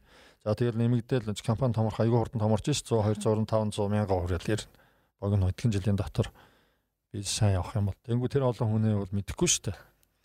Тэгэхээр яг хөөхөр бидний хувьд бол одоо байгууллагын дотоод мэдээллийн сүлжээ гэж интернет маш сайн ашигладаг. Тэрүүгээр одоо компанид тэн дээр систем дээр бол дотоод мэдээллийн систем дээр байгууллагынтай холбоотой бүх мэдээлүүд одоо тушаал заав заавар одоо явж байгаа төсөл тэгжээрөө шинээр орж ажиллаж байгаа ажилтны хүртэл үндэлүүд явж идэг. За мэдээж хэрэг энэ рүү бол одоо хандах төвшнүүд нь тийм ээ ажилтан ажлын байрны онцгой самаар аксессууд нь өөр өөр. За මේ доотлын захирлууд газрын захирлууд ямар төвшөнтэй мэдээлэл авах хэвээр. Дараачих нь хилцаалуудын захирлууд менежерүүд тэрийг өөрт нь аксессуудаа өгчдөг. Тийм учраас тэрүүгээр аваад юу гэдэг юм маш сайн мэдээллийн тэм сүлжээ байгуулж байгаа юм. Одоо нөгөө мэдлэгийн менежмент гэдэг юм яригдах гэж байна л та энэ дэр тийм ээ. Яаж хүмүүсийн тэр далд мэдл ил болох вэ гэдэг нь энэ одоо бас чухал. Ерөөс нь мэдээлэл мэдлэгийн ч одоо 80 90% даалд байдаг гэдэг чинь томьёотлоход байгаа гэдэг. Тэрийг гаргах нь бол сайн хүний хувьд маш маш том ажил байдаг. Тэр яаж гаргах вэ гэхээр одоо дотоод мэдээллийн сүлжээгээр за тэгээ хүмүүстэйгээ одоо нэг чинь гаргадаг зөндөө олон юмнууд л да. Туршлагатай ажилтнуудтай уулзалт хийдэг бич одоо дотоод мэдээ сүлжээнд туршлагаа бичдэг, ярилцдаг, форумууд хийдэг, сургалтууд хийдэг. Оюуны дайралт төрөлтэй брейншторм хүртэл эн чинь юуш та айгүй том мэдлийг тийм ээ чөлөөтэй гаргаж ирэх хүн хэлж чадахгүйгаа гаргаад ирэх ийм их олон талын ач холбогдох юм бол мэдээж хэрэг байгууллагын одоо чадвар тэр хэмжээгээр өсч яадаг. Энэ жолоо тэгэхээр тэр дотоод мэдээний сүлжээгээр ядч ажилтнуудынхаа бодол саналыг бол харчдаг байхгүй. Тодорхой нэг одоо юу гэдгийг захирлуудын захидал бичлэж гэдэг юм уу үйл явдалтай холбоотойгоор өөрөө ч харь тэнд бол юм бич одоо бололцоогоор бичиж байгаа хэвээр. Тэрэнд ямар хариу үйлдэл ирж байна те. Ажилтнууд яаж хүлээж авч байна? Тухайн шийдвэртэй ч гэдэг юм уу хийх гэж байгаа ажилтаа одоо тэр тухайн одоо шийдвэртэй холбоотой комментууд ирж штэ. Тэр чинь бол ажилтнтайгаа харьцах айгүй том харилцааны том сувг болчдөг аахгүй. Их чухал байдаг. Тэгээд одоо яг том компанид ажиллахдаа 7 хоногийн одоо юу гэдэг нэг өдөр нь тийм ээ одоо нэг компьютер шимээ болцоо ажилтдаг. Тэрэн дээр яг хөөхөр тэрийг яг хардаг тийм дотоод мэдээ сүлжэн дээр одоо хүмүүсийн хандлага ямар байна, юу хэлж ярьж байна. Өөрөөр ажилтнтайгаа харьцаж байгаа гэсэн үг байхгүй. А тэгээд тэн дээр мэдээж хэрэг одоо янз бүрийн ноцтой юм байх юм бол тэр дорны явах хэрэгтэй тийм ээ. Тэрийг авч хэлцэх хэрэгтэй. Алдаа оноо байж болно шүү дээ. Өөрөөр хэлбэл одоо удирдлагын багийн зүгээс одоо шоугоос гаргаж байгаа болон удирдлагын багийн одоо гаргаж байгаа шийдвэр бол хамгийн бага эрсдэлтэй байхаар гарах үр дүнгийн сайн будаж харж гарахгүй бол зүгээр нэг санаандаа орсон юм ингээд сэтгэлийн хөдөлгөөнөөр шийдэд яваад байх болохгүй шүү дээ. Ийм л байдлаар өөрөөр хэлбэл зорилгоор мөн гэрээгээр удирдах тийм ээ. Гэрээгээр удирдах чухал. Тэндээс хүн болгонтой одоо л зан төлөвтэй ноцтолтой байж тийм зав гарахгүй шүү дээ угаас. Чи надтай хийсэн гэрээгээ хэр зэрэг биелүүлж байгаа захирлуудтай дээр хэмжиж байна А мэдээж хөгжүүлэх шаардлагатай чадрууд энэ бол ажилтнууд менежер одоо зөвхөлтөөр төгжүүлэх ёстой гэх юм. Иймэрхүү байдлаар тийм амьд харилцаатай. Түүнээс гадна арга барилын хувьд албан ба албан бус арга хэрэгслэж маш бий. Бүх юмыг албадаа дөрөм журам яриад ингээл хүн штэ тийм үү. Албан бус юм бол байна. Албан бус юм хэтрүүлээл одоо юу гэдэг нь дал мөрөө алгацаал авууж идэлцээл гэл ингээд яваад ах бол бас биш тийм үү. Тэр бол тодорхой хэмжээний цаг байх хэвээр. Тэгтээ хүн л юм чи одоо юу гэдэг ялангуяа ажиллаж байсан компаниудаа манай залуучуудтай ажилладаг байсан те. Тэд нарт манай урам зориг хэрэгтэй спортын үйл ажиллагаанууд одоо янз бүрийн тийм одоо нийтийг хамарсан юмнуудыг нийт хийдэг байсан л та. Тэрүүгээрээ дамжуулаад шинэ компани соёл бүрдэж байгаа ажилтаа урам зоригтой хийдэг, ажилтаа дуртай, хамт олондоо хайртай. Ажилтаа одоо эцэд нэг шаардлагагүйгээр ажиллаа хийждэг. Ажилтаа дуртай энийгэд ирээд хамт олондоо нэг сайхан ажралтай байх. Тэр чинь л хамгийн гол юм шүү дээ. Тэгээ нэг санаатай нэг зоригтой болцсон хамт олон бол юуны ч ард гардаг л байхгүй юу? Олон газар үдсэн л те. Ер нь бол. За ингээд сонсохоор хүн болгонд 24 цаг байгаа те. Гэтэл гүйцэтгэх захирал хүн 24 цагийн 24 цагт нь ажиллаж иж энэ ажлууд амжуулах юм шиг санагдаад байна л та. Аа гэтэл бид нар чинь ажлын 8 цагтай үлдсэн 8 цагийн гэрте өнгөрүүлдэг. Үлдсэн 8 цагийн унтаж амрах ер нь л ийм зорилттой байдаг шүү дээ. Ихэнх хүмүүс за тэгвэл дүнжин гаруй захирлын хувьд дээшээч нэг харцхан байна, доошооч нэг харцхан байна, хүмүүсээ удирдах нь байна, сэтгэл санаатай нас тулж харцхан байна, ажиллаж хийлгэх нь байна. Та нэг цагийн менежментээ сонирхуулж өглөө ингэхэд хэдэн цагт босдог хүн бэ? Тэгээ захирлуудын хувьд нь яг ажлын цаг гэдэг ойлголт бол бас хэцүү шүү дээ. Хатуу ажлын цаг байхгүй шүү дээ. Хатуу ажлын цаг гэж бол байхгүй. Тэгээ зүгээр хувийн зүгээс сонсогчдоо сонирхолтой бол миний за би өглөө бол их хвчлэн 6-аас 6:30 хооронд босч байгаа юм. Тэгээд ер нь цагийн менежментийг бас нэг төлөвлөгөөнийхөө дагуу бас явах гэж бас хичээдэг л дээ. Гэхдээ тэрийг бол бас яг тийм төлөвлөл листэн дээр байдаг шиг шууд бас ингэх бол хэцүү. Аа за ер нь бол өглөө босоод одоо цагаа ухаас эхлээд өдрөө эхэлж байгаа. Тэгэл ер нь тэгэл ажил эхэлж байгаа шүү дээ. Ажилдаа офс дээр заавал ирээгүйсэн ч гэсэн ер нь бол ажил эхэлнэ. Шин мэдээ мэдээлэл унш унших ч тийм үү те өдрийн сон гарч эхлэхаас өгсүүлээл. За тэгээд ажил дээрээ бол ирээд хамгийн ихний хамгийн ихний хийдэг ажил бол мэдээж имэйл. Имэйлээ шалгаал. За тэгээд ажиллагчтайгаа тодорхой хэмжээний хүмүүстэйгээ бас уулзна. За тэгээд нөгөө тухайн өдрийн төлөвлөсөн ажлууд руугаа орно. Тэгээд одоо зарим өдрүүд бол ингээл юунууд бол хэцүү л те. Нөгөө яг төлөвлөсөн цагтаа бас ингээд амжуулах тал дээр бол ингээд гинти одоо нөгөө харилцагч хүнтэй ингээд төлөвлөгөө уулзалт хийдэг ч юм уу те. Тэгээ энэ болгоны хажуугаар мэдээж гэр бүл одоо амрах Хувийн амьдрал. хувийн амьдрал одоо бас спортоор хичээлэгчүүд тийм стрессээ тайлах те энэ болгоны зохицуулна гэдэг бол бас чамгүй хэцүү юм болов гэж би захирал хүний хувьд бол ер нь энэ ажил бас жоох хэцүү байдаг гэж өөрөө ойлгодог. Гэхдээ энийг хийхээс өөр аргагүй. Зөв зохион байгуулж, зөв илүү л нөгөө чамбай нарийн зохион байгуулалт хувийн өөрийн хувийн зохион байгуулалт сайтал байхгүй бол тэгэл бүгдийг алдагдуулна шүү дээ.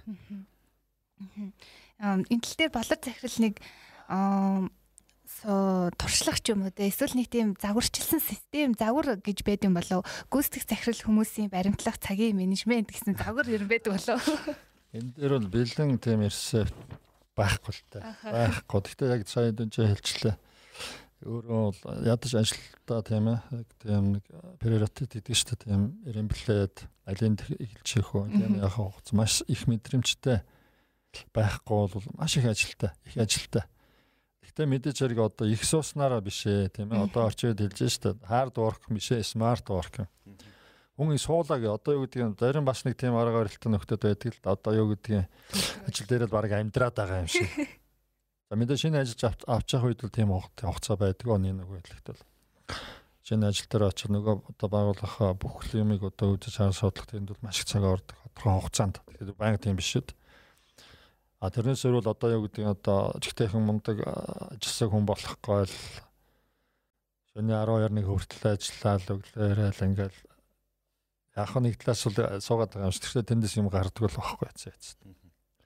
Их сууснараа биш одоо ухаалаг ажилласнараа л болчихж байгаа. Зөндөө ажлыг хөнгөвчлөх янз бүрийн одоо арга хэрэгслүүд байна. Тиймээ гэхдээ эцээ эцтэй ч өөрөө хүн хүн учраас одоо урт хугацаанд бас өөрөө тийм хэтэрхий өндөр ачаалтаа авах юм бол тэгэл нөгөө золиослоо холж явдаг баг. Эрүүл мэндээр их хөртөг.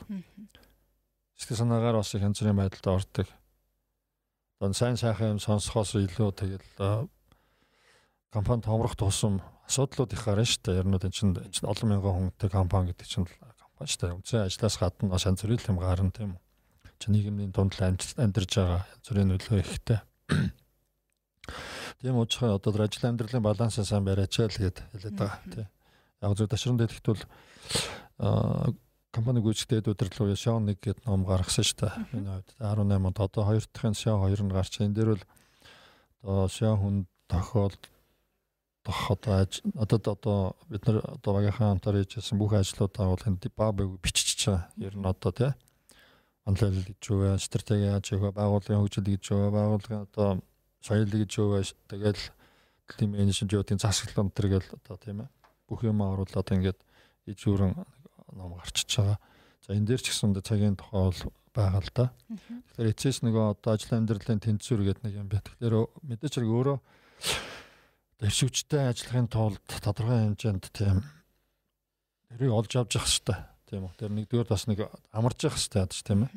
Тэгээд 7 хоног 40 цагийн ажиллана гэдэг бол тэр мөрөөдлийн л юу л да тийм ээ. 5 өдөр өдөрт 8 цаг ажиллаад ороо ингээд цаг 18 болонгоо тавх гэл үгээ гардаг ажил биш тий. Яг хоо тийм төвчөнд хүрч болно. Ер нь заавал нэг зурлаад байх биш тийм ээ. Өөрөө ажил нь өөрийн байсан байгаагүй явдаг болчвол тэр юмд болдгоо яах. Тэгэхдээ гадуур явахдаа ч ажиллаа хийгээл стратеги одоо юу гэдгийг чи зөвхөн компани доторх ажил биш дээ. Яг ажил чинь гатгсаага ажиллана.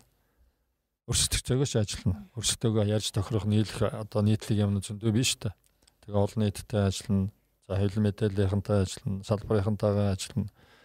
Тэгэхээр ер нь одоо компани гадаад орчин компаниарыг холбодог багш том холбоос чинь бас өөр болчих. Доторх мэдээж хэрэг тийм ээ компани бизнестэй холбоотой тэр одоо бүх сонирхлуудыг холбодог том ажлаас гадна гадна орчинтой холбож өгөнтэй компани таниулах мэдээлэх одоо юу гэдэг юм. Энэ дээр бол гадагшаагаа бас нэлээд гарч ажиллах хэрэгтэй болно. Тийм учраас ер нь зүгээр тийм ажлын одоо хуваар юм аа бол сайн хийх хэрэгтэй. Нөгөө талаас гэрүүлээ мартаж болохгүй. Бас долоо үед бол алдчихсан юм бол би бас хэтэрхий их ажилтай болоороод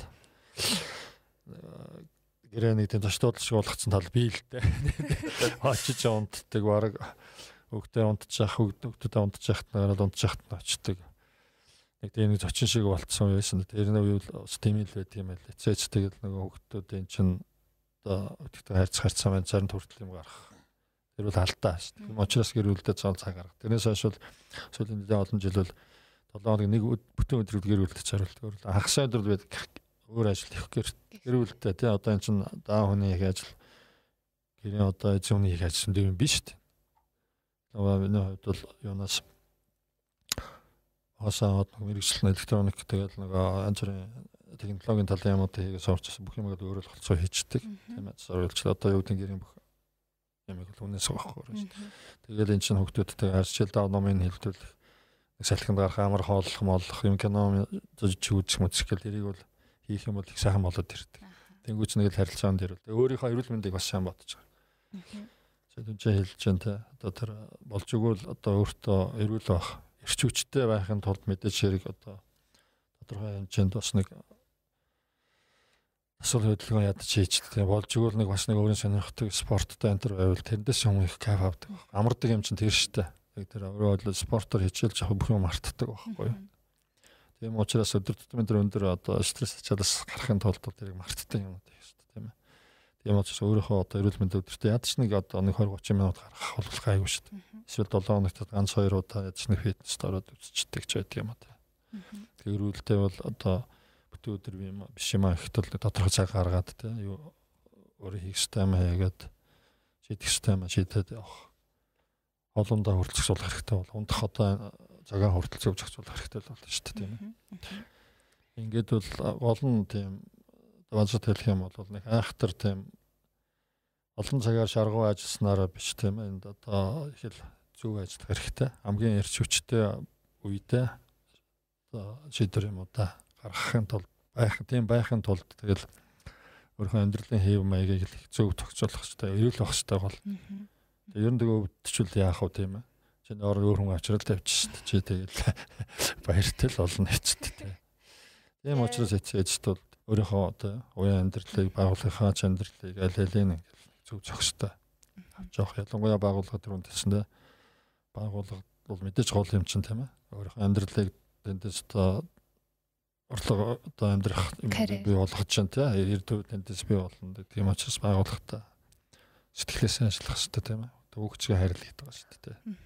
Ингээд ер нь манай энэ удаагийн подкастыг сонссон за бизнес эрхэлж байгаа хүн удирлаг, ажилтан, гүйцэтгэх захирал гэх маш олон хүмүүс сонсож байгаа. За тэр болгоноосаас асуух асуулт зөндөө гарч ирж байгаа ах тийм ээ. Бид гурван яг одоо ярьж байгаа дээр нэмээд өшөө асуух, өшөө суралцах зүйл зөндөө байгаа хаа. За тэрэнд нь зориулаад 10 дугаар сарын 30-нд хэрхэн сайн SEO болох вэ гэсэн яг өнөөдрийн бидний ярьсан сэдвэр болор захирал маань маш дэлгэрэнгүй сонирхолтой лекц орхиж байгаа хэрвээ яг бид гурвын подкастыг сонссон сонсогч асуух зүйл юм бол 10 сарын 30-нд түрээд ирээрээ.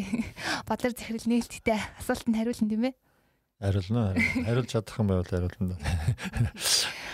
За ингээд энэ удаагийн бизнесийн нэг подкаст маань энэ түрээд өндөрлж байна. Тэгээд манай подкастандаас хүрэлцэн ирсэн дүнжин гаруй захирал болон болор захирал хоёртоо маш их баярлалаа.